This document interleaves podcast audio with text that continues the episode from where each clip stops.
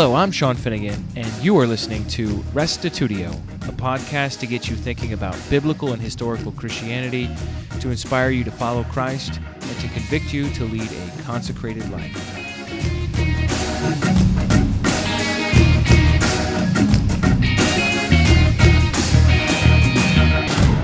Let's face it, we all get beaten down in life. Whether it's catastrophes like hurricanes, shootings, or economic meltdowns, or just dealing with the day to day demands and responsibilities of life, we all go through periods of dryness, feeling like we aren't making a difference.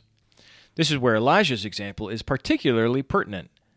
Having reached the peak of his influence and achieved a mighty victory over the prophets of Baal and Asherah, Elijah still found himself on the run for the government hunting him like a dog. In the deepest time of despair and discouragement, we encounter a message that can help us today as well.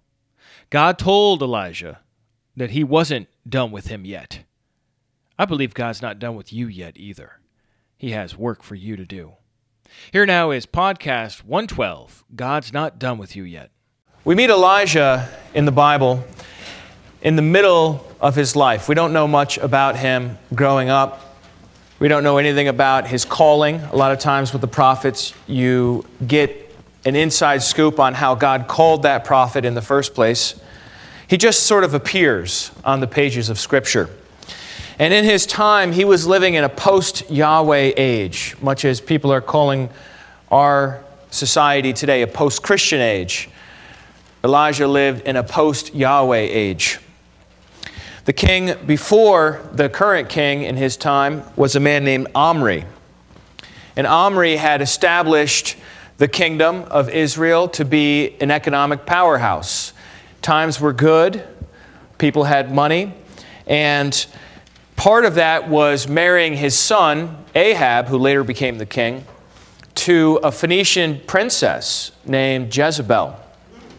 And see, Jezebel was a good marriage alliance for his son because she represented the city of Tyre, and the city of Tyre was a mighty place of trade.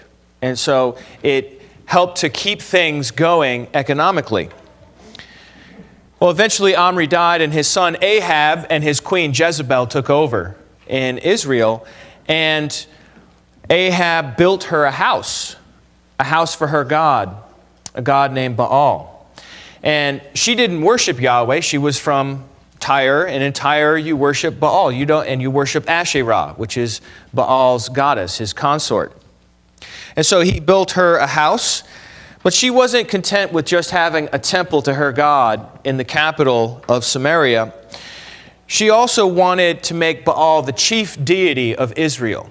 Now, Israel had traditionally been the people of Yahweh, right? Now, at this time, you have the northern part and the southern part. You have Israel in the north, you have Judah in the south. Judah is still serving Yahweh. They have the temple there, they're offering sacrifices. But in the north, things have been a little different for some time.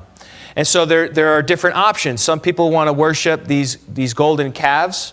Other people want to worship Baal. Other people want to stick to Yahweh. Well, Jezebel's not happy about that. She's not satisfied with tolerance. She's not satisfied to be inclusive, which is what she was receiving. She was receiving tolerance and inclusiveness. She wanted to establish Baal worship as the chief faith of the land. And she's the queen. So if you're the queen, all you got to do is convince the king, and boom, stuff can happen. She starts uh, officially supporting Baal worship. She gets together 450 prophets of Baal and she establishes them at her table. In other words, she pays for their food. And then she gets 400 prophets of Asherah and she does the same with them. She establishes these priesthoods of these false gods. And then, as if that wasn't enough, she went off on a persecution quest to wipe out the prophets of Yahweh because you, you don't want to have competition. She wants to establish this worship of this false God. In fact, there's this time where a guy named Obadiah, a top government official, had to save 100 prophets of Yahweh in caves. Can you imagine that? Being uh, living in a cave for fear of your life, and that he brought them food and water. Most people in Israel did what would be considered the smart thing. They just got on board with the new change. They just went along with it. They started worshiping Baal and Asherah instead of Yahweh. Baal was a weather god. A lot of times we call him Baal, but the proper way to say is Baal. He's a weather god. So we learned this from uh, a city called Ugarit. Ugarit was a city in, in modern day Syria that has historical records that go back to 1400 or 1500 BC. So that's a long time ago. And they talk about Baal in, in Ugarit. And they say that Baal is the god of the weather, Baal is the god of the rain and of the clouds and of lightning. And a lot of times Baal was also associated with a bull. Let's go to the first verse there in 1 Kings 17. 1 Kings 17 1 says, Now Elijah, the Tishbite of Tishba and Gilead, said to Ahab, as the Lord, and in most of our Bibles that's going to be capitalized L O R D, that's the proper name of God, Yahweh. As Yahweh, the God of Israel, lives, before whom I stand, there shall be neither dew nor rain these years except by my word. It's interesting, Elijah's name, way he would have said it, is Eliah. Okay, so Eli is the Hebrew word, it means my God. Yah is a shortened form for Yahweh, right? So Elijah's very name means, My God is Yahweh. Perfect guy for the job, right? I mean, what's going on? Ahab is a wimp, he's a wuss. He does whatever the queen wants him to do. He's got no backbone at all to stand up for the beliefs of the true God. He's like, You want a house to Baal? Okay. You want 850 people on the state treasury to support? Sure, honey, whatever. And now she's going through the land killing off the prophets of Yahweh. Ahab's like, okay, whatever. Later on, he wants a piece of land, and he's, he's, she finds, it's, it's pathetic. She finds him in his room crying. And she says, Oh, what's the matter, Ahab? He says, Well, I want this piece of land, and Naboth won't sell it to me. She goes out and she gets the job done. She has Naboth falsely accused and then murdered. And she says, There you go. Is that better, honey? This is a dysfunctional couple, all right? We're not going to get into all that. But Elijah comes to the king and he says to the king, As Yahweh, the God of Israel, lives. That is a bold assertion. The king would say, Well, says you. So far as I can see, Baal is the God of Israel. Asherah is the goddess of Israel. Yahweh's not. What are you talking about, Elijah? My God is Yah. Okay. Who is this guy? But it doesn't, it doesn't affect Elijah. Let's read it again. Verse 1 As Yahweh, the God of Israel, lives, before whom I stand, there shall be neither dew nor rain these years except by my word. He is going, I mean, that. such a big statement. Think of, could you imagine this? Going to the President of the United States and saying, It's not going to rain until I say so. I mean, Either you're crazy or you're, you're courageous. What, well, you're definitely courageous either way. Either you're called of God or you're crazy. I mean, that's really the only two options left there. Or you've got a weather ray gun or something. I don't think that's been invented yet. It's just in the cartoons. So, what are we, what are we talking about here? We're talking about a direct confrontation to Baal on his home turf. He's the weather god. Elijah says, Thus says Yahweh, the God of Israel, no rain. Whoa.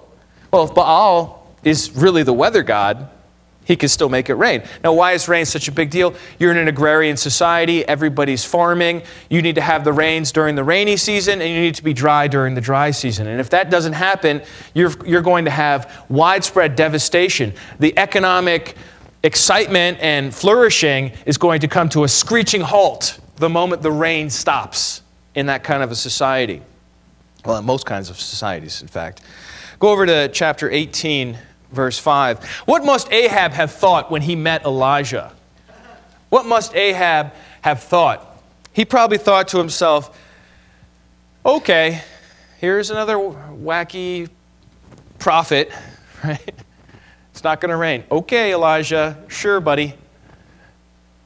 We'll see about that. These Yahweh prophets, they need to get with the times. They need to stop holding back progress. They need to get on board with the new age. Stop being so narrow minded.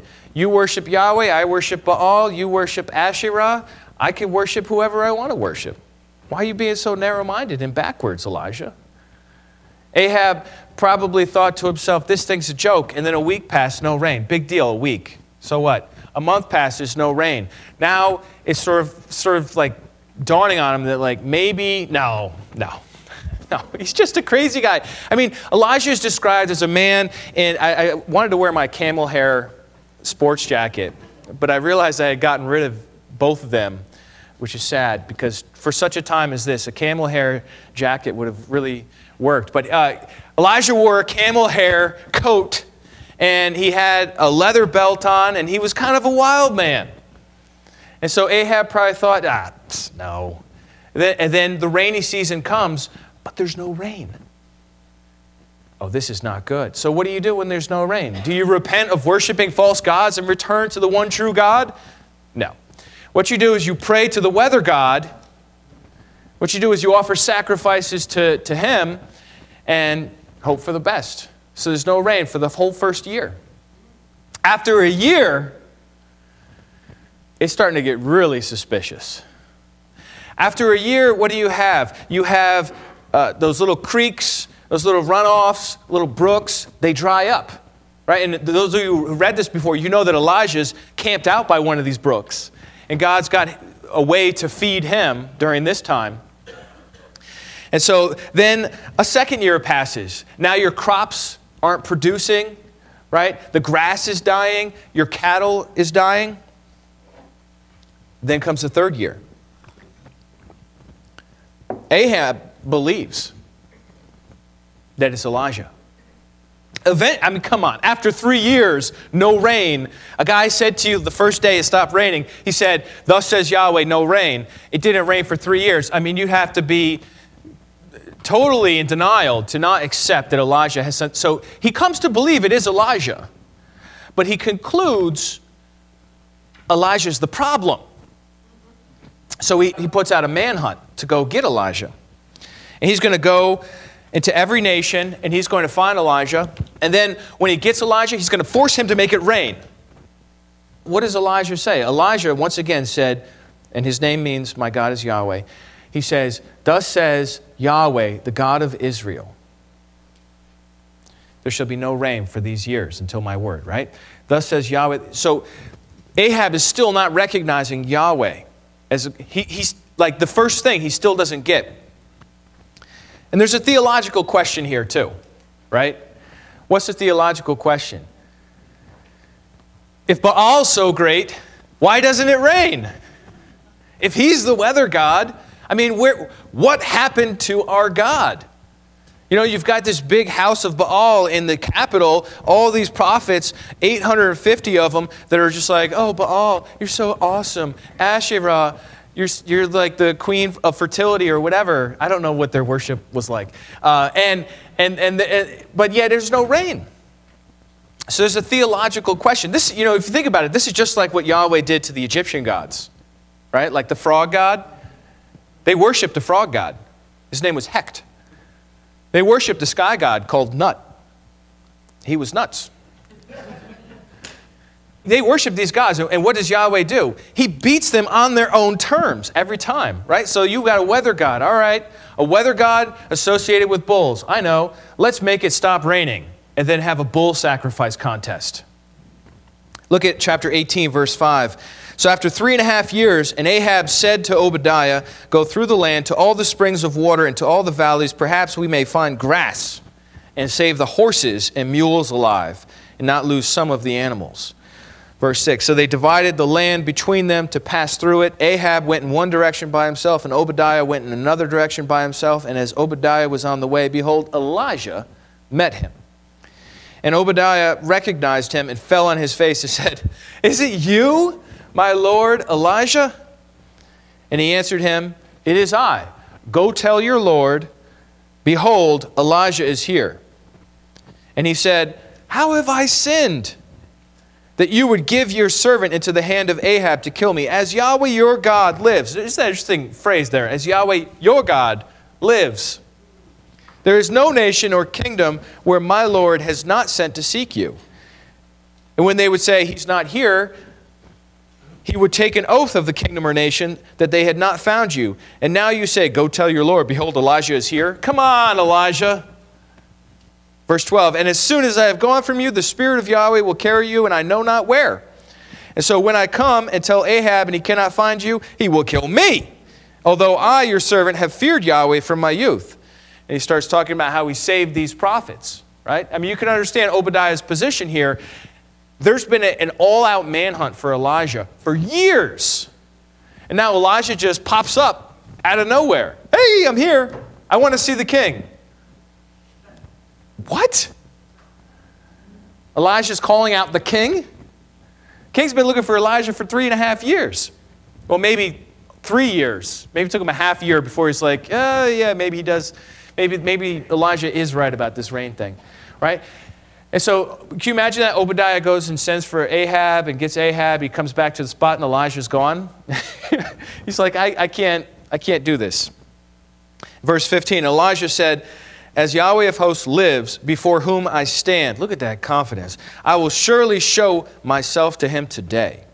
So Obadiah went to meet Ahab and told him, and Ahab went to meet Elijah. After three and a half years, he goes to meet Ahab, and the question is, what does Ahab think? What is his interpretation? What does he believe about everything? Does he believe, does he understand that Baal is dead?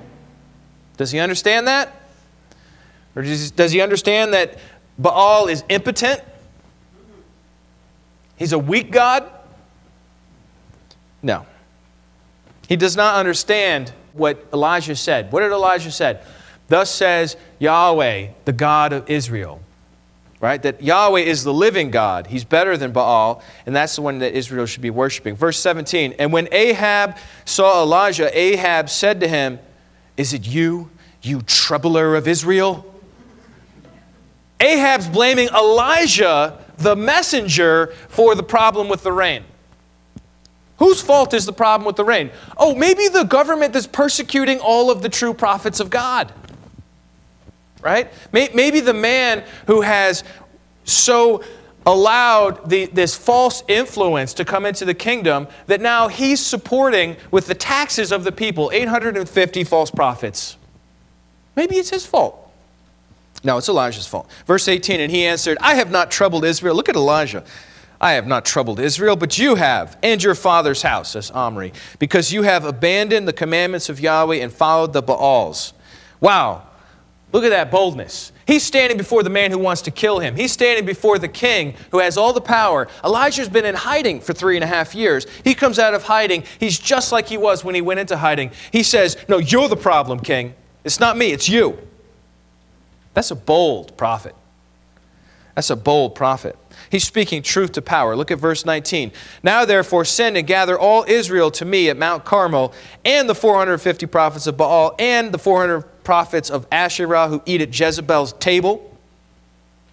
So Ahab sent to all the people of Israel and gathered the prophets together. He's a weak man. He's just like, all right, whatever, we'll do it. like if I was a king, I would just be like, gotcha, Psh, stab him, done. You know, but he's like, all right, well, yeah, he told me to go to the mountain, so I guess I'll go. Verse 21 And Elijah came near to all the people and said, How long will you go limping between two different opinions? If Yahweh is God, follow him. But if Baal, then follow him. And the people did not answer him a word. Then Elijah said to the people, I, even I only, am left a prophet of Yahweh. But Baal's prophets are 450 men. You have 850 verses 1. And Elijah says, Those odds are just fine with me. Those odds are just fine with me. We're going to have a competition. We're going to have a contest. What we're going to do is we're going to get two bulls. You get a bull, I get a bull. We're going to call to our two gods. You call to your God, I'm going to call to my God. And the God who answers with fire, that's the true God. How about that? And everyone's just like, yeah, yeah, that sounds perfectly reasonable. Elijah doesn't realize that Baal, oh, one of his things is weather. You know, he could send down a bolt of lightning. Like, this is his specialty. Elijah's so stupid. He doesn't realize, first of all, we got 850 people calling on our gods to one. This guy's going to lose. And you know what? Even if he doesn't lose, he's still dead. He's a marked man. The king's been looking for him for three years. So either his dog and pony show, you know, whatever happens here, we win. After all, Jezebel supports us. She's the queen. There's a lot of confidence in these people at this, at this moment. So they get the two bulls. The Baal worshippers take their bull, they kill it, they butcher it, they set it out on the altar, and they start crying out. And what they cry out is, Oh, Baal, answer us. Oh, Baal, answer us. And it says that they limped around the altar. I don't know what that is. I'm just going to limp around a little bit. You imagine that? I'm just one guy, but multiply me by 450. And they're all limping around the altar. Oh, Baal! Oh, answer us, right? Around and around. This is like they're working it up. This is not a prayer. This is working it up, okay? And then at noon, look at verse 27. This is one of like the funniest verses in the whole Bible. 1827. At noon, Elijah mocked them. You get the impression he's kind of like sitting there with his legs crossed, like just giggling, saying, Cry aloud, for he is a God. Either he is musing, or he is relieving himself, or he is on a journey, or perhaps he's asleep and must be awakened. That's what we call trash talk. All right, now in the basketball court, we know what this sounds like, but if you're having a God competition, now you know how trash talk sounds in that context, right? Oh, maybe he's in the bathroom, guys. Maybe he's relieving himself. Speak up a little bit. He's daring them, right? They're, they're all there limping around, crying out, Oh, Baal! Elijah's like, maybe he can't hear you. Speak up! and so they do. He's goading them on. And so what they start doing is they start getting desperate. And what do you do when you're desperate? You get louder. And it says that they started cutting themselves with swords and lances. Can you imagine that? Somebody gets a sword and, and, you, and you, you cut your hand maybe and you start bleeding. And then somebody else cuts their arm or cuts their back or whatever they do. And now they're, now they're jumping around in this weird, like, weather god dance to get the attention of their God and they're shouting out and they're desperate. I mean, you just imagine what the ground looked like with all these people bleeding all over the place. What kind of a scene are we talking about here? We're talking about a group of people who are absolutely desperate to make their God perform, to make their God prove himself as being the true weather God, the fire God. And then we get to Elijah, and it says that they raved through the midday. I don't know how it ended. Maybe it petered out. Maybe the wood broke. I don't know what happened, but at some point they stopped. They're just like, all right, it didn't happen. But it's probably not going to happen for you either. So Elijah calls all the people together. He brings them in and he repairs the altar of Yahweh. The altar of Yahweh had been broken down and he gets 12 stones together, one for each of the 12 tribes of Israel. And he builds that altar and he puts the bull on it. And then he prays. Well, actually, before he prays, he digs a trench around it. It's just unbelievable, right? Those of you who've read this before. He digs a trench around the altar, enough for three and a half gallons of water, okay? And he has them fill up four jars of water, and he says, pour it on top. So they take these four jars of water and they pour it on top of the bull. Now, the, the whole point of a sacrifice, we're not, this is not our culture, but like the whole point of a sacrifice is to burn it.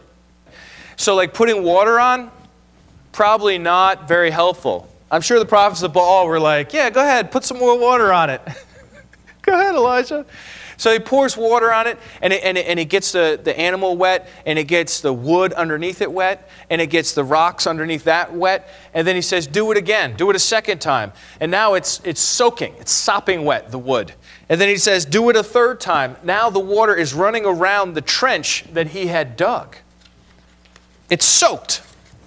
And then we get to verse 36. At the time of the offering of the oblation, Elijah the prophet came near and said, O Yahweh, God of Abraham, Isaac, and Israel, let it be known this day that you are God in Israel, and that I am your servant, and that I have done all these things at your word. lest you think that Elijah was some hotshot maverick who was just coming up with ideas to make it look good. He had done all these things at Yahweh's word. This was all for God to get glory. This was all for God to show who he really is over against all this false ideas about these other gods. Verse 37 Answer me, O Yahweh, answer me, that this people may know that you, O Yahweh, are God, and that you have turned their hearts back. That's it. One prayer, one time. Verse 38 Then the fire of Yahweh fell and consumed the burnt offering, and the wood, and the stones, and the dust, and licked up the water that was in the trench. Woo! You imagine that? That moment? Fire. Look at the response of the people here. Verse 39. When all the people saw it, they fell on their faces and said, Yahweh, He is God. Yahweh, He is God. Oh, yeah, yeah, yeah. We, we are on board with Yahweh now. Yes, Yah- Yahweh's God. No question about it. Can you imagine what that must have been like? How would Elijah feel at that moment right there? Just, he was just, he'd be like a balloon, just like floating across the ground, you know, like, I told you it was going to work. So excited. And, then next after that, what Elijah does is he gathers up those prophets of Baal and he has them all executed. He has them all executed, 850 of them. Not just the, the Baal prophets, but the Asherah ones too. And he goes up to the very summit of the mountain, to the summit of Carmel. And he, he sits there at the top of the mountain. He's probably exhausted from this whole thing. He sits there and he says he puts his head between his knees. He's just kind of like very mellow. And his servant comes back, and his servant says, I don't see anything. And he sends him a second time, Go look again. I don't see anything. Go back again. Go look toward the sea. There's nothing. There's nothing there, Elijah. And he's just sitting there on the summit of the mountain with his head between his knees. He said, Go again. Seven times. You imagine being that servant? Like how annoying that must have been? Like,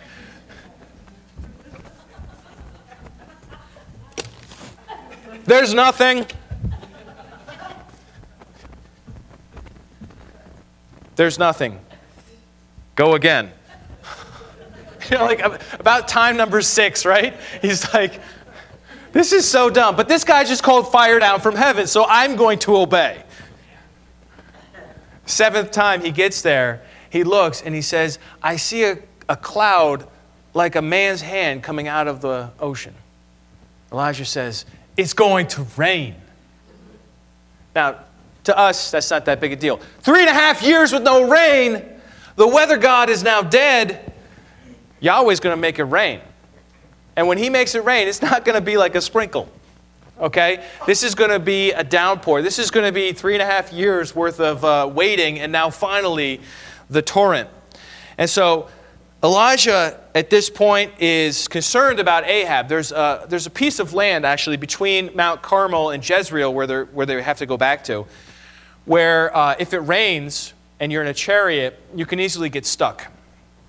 And it can also turn into a very dangerous situation where there could be a flash flood in that region. So Elijah says to Ahab, Get in your chariot. We got to go now. And he, he starts to run before Ahab's chariot, which was a pretty common custom that you have runners go before the chariot and they're kind of leading the way. And so Elijah does that. Look at verse 46. And the hand of Yahweh was on Elijah, and he gathered up his garment and ran before Ahab to the entrance of Jezreel. That little line there doesn't quite communicate what happened here unless you know the geography a little bit. We're talking about a 17 mile run. Anyone ever run 17 miles before in the room here? I know Brother Jared's run 17. Dan's run 17. You know, there, there are a few of us that have run 17 miles. What's that like, Dan? Terrible. Running 17 miles is is grueling. Yeah, I mean, like by the time you're done with it, you're just like, oh, I'm done, right? But you have this also sense of satisfaction, like this body just went 17 miles. Right? You have that sense of excitement, like, I've just gone farther than I've ever gone before, right? And uh, so Elijah does it. He runs before the chariot. He goes to 17 miles. He gets there. Elijah is at the absolute pinnacle of his, of his life, right? I mean, look, his whole life is wrapped up in his name, which means my God is Yahweh, right? That's, that's, that's who he is as, as a man, as a person, as a prophet. My God is Yahweh.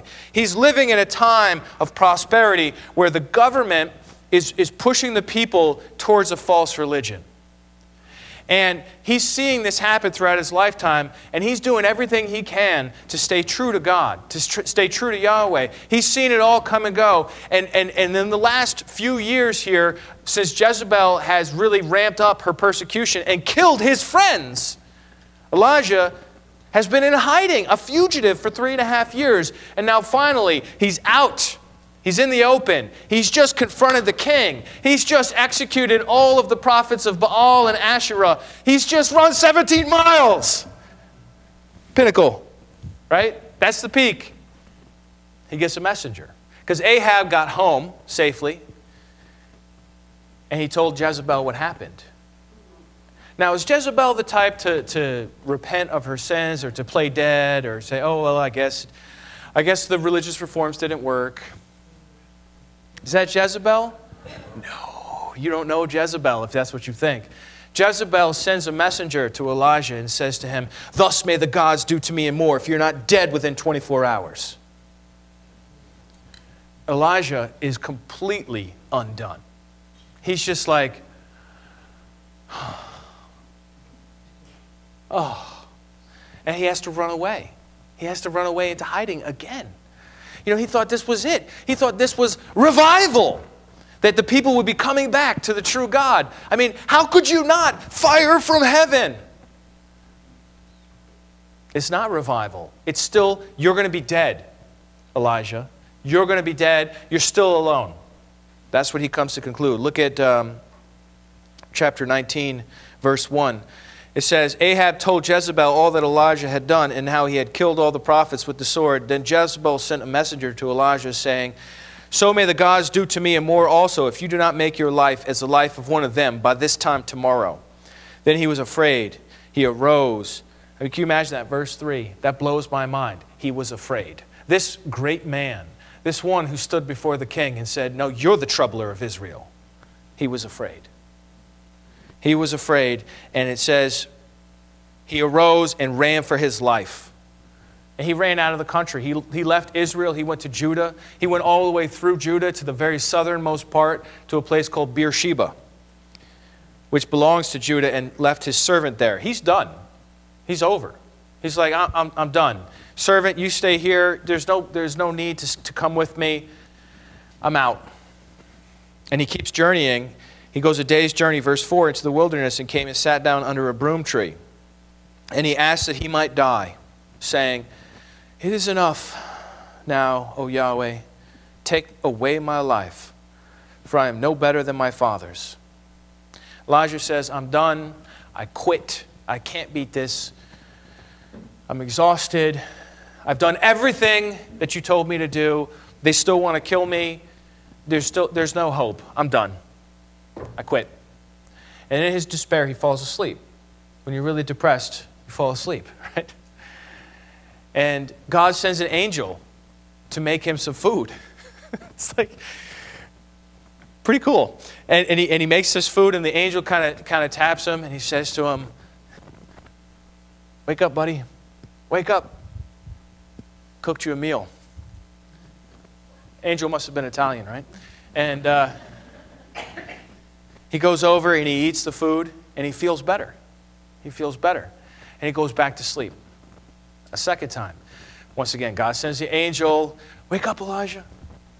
Gives him some more food. And this, this is like the original angel food cake. On the strength of this food, he goes 40 days and he journeys on kind of like a walkabout all the way to the original starting place of the nation of Israel, to Mount Sinai, also called Mount Horeb. He goes to the great mountain that God came down on and lit on fire in the beginning when he gave the Ten Commandments.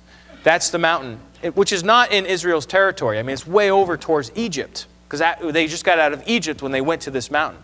So it's kind of between Egypt and Israel in a desert place. Elijah gets there and he doesn't know what to say. He wants to quit. He wants to quit. Look at chapter 19, verse 9. There he came to a cave and lodged in it. And behold, the word of Yahweh came to him, and he said to him, What are you doing here, Elijah? Isn't that interesting? What are you doing here? You're supposed to be a prophet in northern Israel. What are you doing all the way here in the desert by Africa at this mountain? What are you doing here? Elijah's got his prepared response. Verse 10. He said, I have been very jealous for Yahweh, the God of hosts, for the people of Israel have forsaken your covenant, thrown down your altars, killed your prophets with the sword, and I, even I only, am left. And they seek my life to take it away. That's, a, that's, that's how he feels. That's where he's at. And he said, God said, Go out and stand on the mountain before Yahweh. And behold, Yahweh passed by. And there, there are three kinds of modes here, right? The first is this great strong wind that tore mountains and broke in pieces the rocks before Yahweh, but Yahweh was not in the wind. And after the wind, an earthquake. Right? So now the ground's moving, but Yahweh was not in the earthquake. And after the earthquake, a fire, but Yahweh was not in the fire. And after the fire, the sound of a low whisper. Still small voice. So Elijah saw all the fireworks, right? So, oh, this God's so impressive. I mean, Elijah doesn't doubt God exists. That's not the problem. The problem is his knucklehead countrymen who don't want to worship the God who exists, whose name, Yahweh, means the existing one. They don't want to worship him. He can't do anything. Everything he's tried has failed. And now he's a wanted man again. He can't do another three and a half years with, with some widow and her son. He can't, he's done. He can't, he can't sit by a brook and have ravens come and, and, and drop little bits of meat. He's done with that. Like, he can't be in high. You, you, have, you have a limit. Everybody has a limit. Like, how long can you hang out by yourself in a cave? He's done. And God shows him all this impressive stuff, but he doesn't need to see all the fireworks. He needs a word from the Lord. That's what he needs. He needs to hear a word from the Lord. And it says in verse 13, and when Elijah heard it, the soft whisper, he wrapped his face in his cloak and went out and stood at the entrance of the cave. And behold, there came a voice to him and said, What are you doing here, Elijah? Verse 14, he said, I have been very jealous. Same exact line, right? I have been very jealous for Yahweh, the God of hosts, for the people of Israel have forsaken your covenant, thrown down your altars, and killed your prophets with the sword. And I, even I alone, am left, and they seek my life to take it away. And Yahweh said to him, Go. What are you doing here? Go. Return on your way to the wilderness of Damascus, and when you arrive, you shall anoint Hazael to be king over Syria. And Jehu, the son of Nimshi, you shall anoint to be king over Israel. And Elisha, the son of Shaphat of Abel Meholah, you shall anoint to be prophet in your place. And the one who escapes from the sword of Hazael shall Jehu put to death, and the one who escapes from the sword of Jehu shall Elisha put to death. Yet I will leave 7,000 in Israel, who, the knees of those who have not bowed to Baal, and every mouth that has not kissed him. What does God say to Elijah in his moment of greatest despair? He says, I'm not done with you yet. He, he, there's not really a lot of comforting words here. I don't know if you noticed that. It was like very clear instruction on what to do next. His message to Elijah is I'm not done with you yet. God's not done with him yet. You've got work to do. Quitting's not an option. Get up and go. And, and, and where he sends him to, Damascus, is now farther than when he, where he started from. He started from Israel and he went to Judah, which is south. And then he went to Mount Sinai, which is way south and west. He sends him all the way north above Israel to Damascus, the capital of Syria. And he's going to have him anoint a foreign king there. And then he's going to have him anoint another king over Israel instead of Ahab. And then he's going to anoint his own successor to take over for him because you're not just going to quit with no plan. God's got a plan, and this is what it is get up and go. I'm not done with you yet. That's what God says to Elijah. It reminds me of Peter after he denied our Lord. Can you imagine that? You had your moment. Like, it's even worse, though, because if you think about Peter and Jesus, right? Jesus had even told Peter he was going to do it. And you remember what Peter said, what Jesus told him? Peter said, Even if everyone else forsakes you, I will never do it. That's what he said.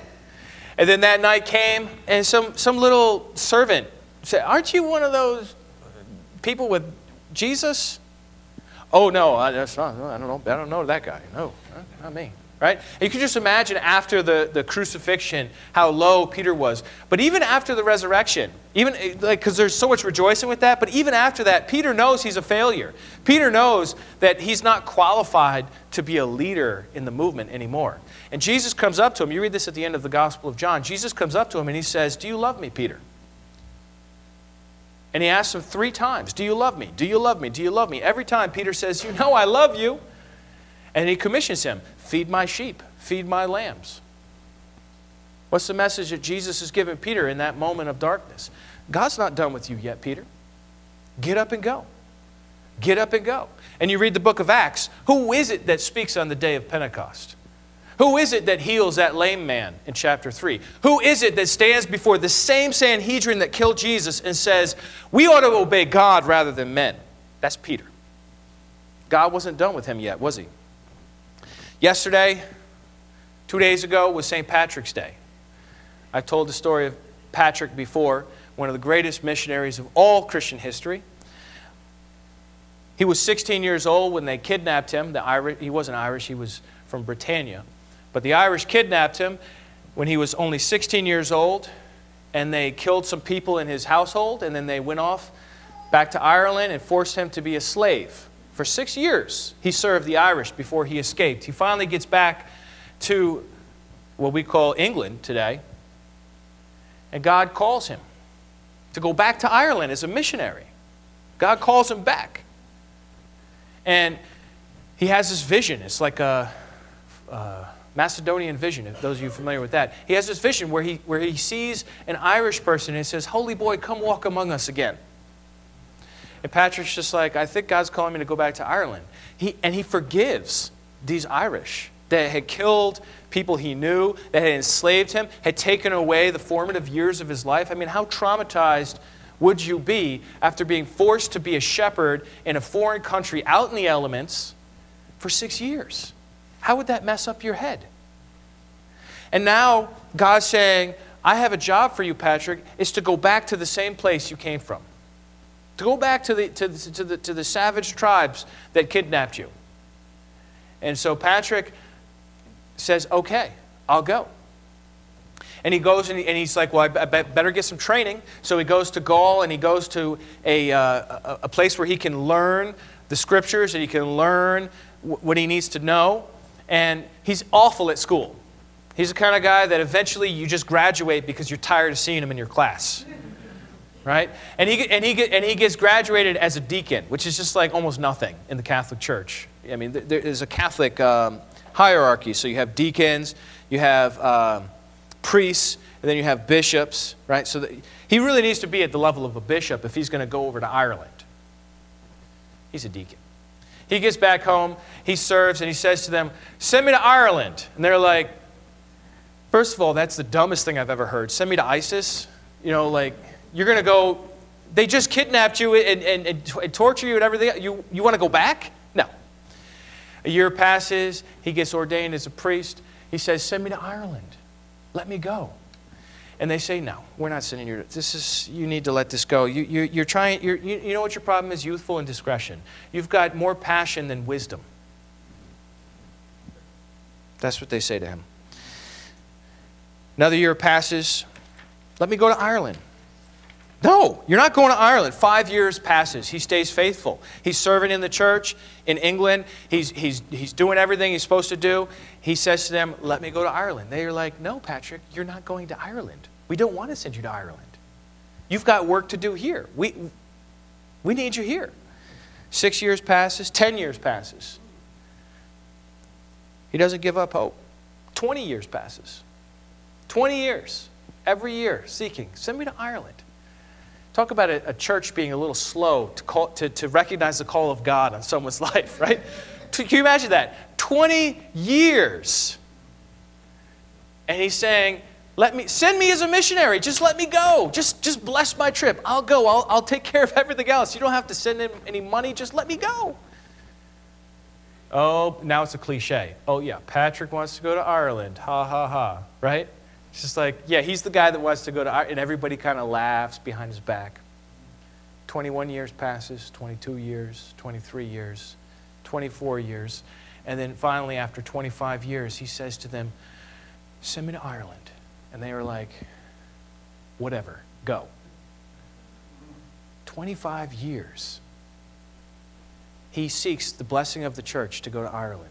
25 years. Have you, have you, have you ever had something that you waited for that long? Where you're praying diligently for something? He prayed 25 years. And they finally said, All right, whatever, go. I don't, I don't know if that's exactly what they said. That's what I imagine they said. He gets to Ireland, and for the next 30 years, he converts thousands of people. He's 47 when he gets there.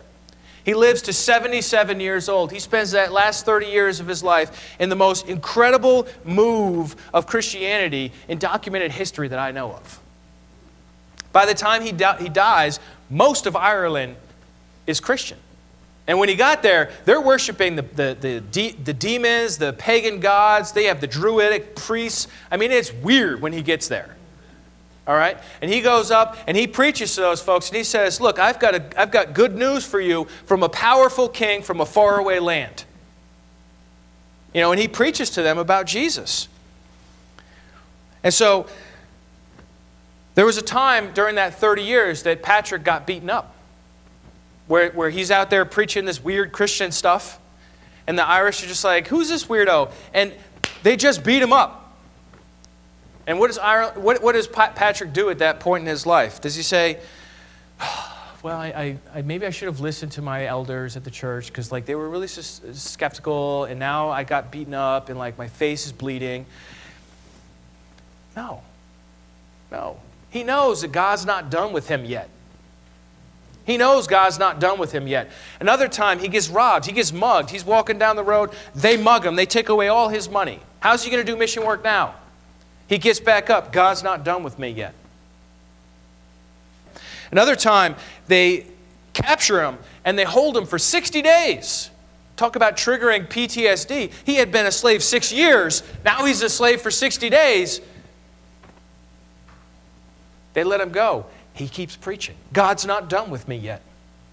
God's not done with me yet. He keeps preaching. He doesn't quit. What about you? Is God done with you?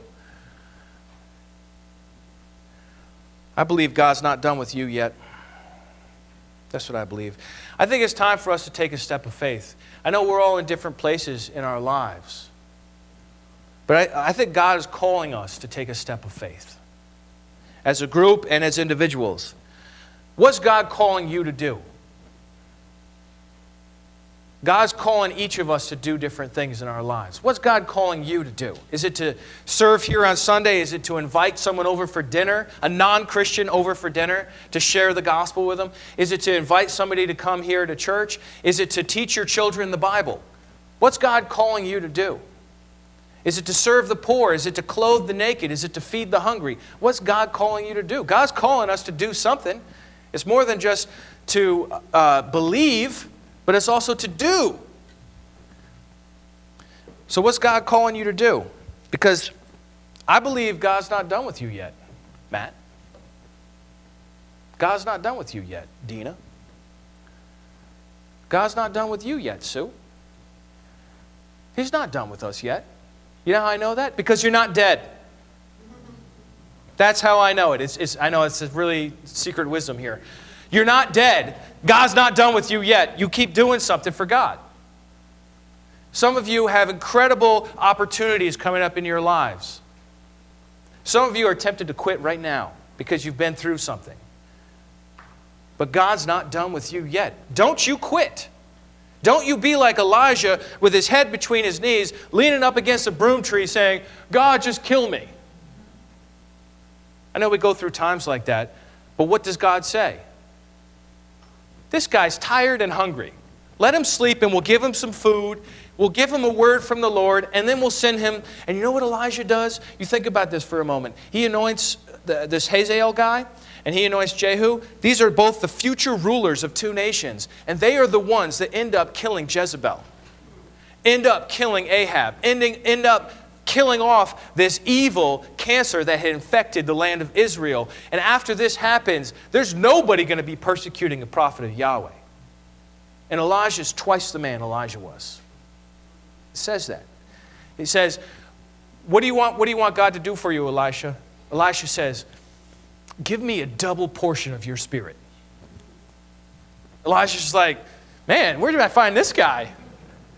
He says, All right, if you see it when, when uh, you know, I get taken up in the chariot, if you see that, you'll get it. Elijah's twice the man he is. Man for God. And so we have a huge opportunity coming up here. I don't know if you know this, but in a month we have Easter. April 16th is Easter this year. And people, for whatever reason, are going to want to go to church. Let's take advantage of that. Let's, let's bring people into God's house. Right? Because and, and you don't know where you don't know where the where's the connection going to be made. If somebody doesn't already believe, it could be an informal conversation. It could be when um, Kurt gives him the program and smiles and, and says good morning in his German accent. It could be it could be the music, wonderful ministry that we have here, ministering to people's hearts. Could be the sermon.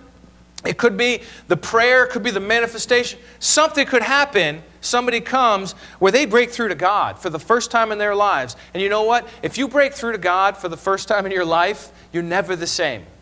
You're never the same because God can reach somebody and he can he can do things in our hearts that no one else can. You could go, you could, you could go to therapy for a 100 years. In an instant, God could do, pull a miracle that'll set you free like that. This is the God we serve Yahweh, the God of Israel, Yahweh, the God of living hope. This is our God. It's the same God. That's what we serve. And, and He needs a bunch of Elijahs. Will you be an Elijah? God's not done with you yet. Some of you just getting started in your walk with the Lord. Some of you have been walking with the Lord so long that it's, it's just like second nature. But God's not done with you yet. So, what do you, what do you say we take that step of faith? I don't know what God's calling you to do, but take the step of faith. Try something new. Look, I put the chairs different this week. Some of you came in, you're, you're like, I saw Midge, she was just like walking down the middle. Where'd my seat go? Right? Claudia used to sit in the middle, now she's on an aisle. She's the first one out for a fire now. I mean, look, things are, things are different, okay? This is a small little thing. Some of you still found exactly the same spot where you sit. but God's moving. So let's pray. Father in heaven, we thank you for your vitality. We pray for revival. We pray for your strength to be among us. We ask that you give us the courage to take the step of faith, whatever it is you're calling us to do, that you would give us what we need to do it. Give us a portion of your spirit. You're the God of Elijah.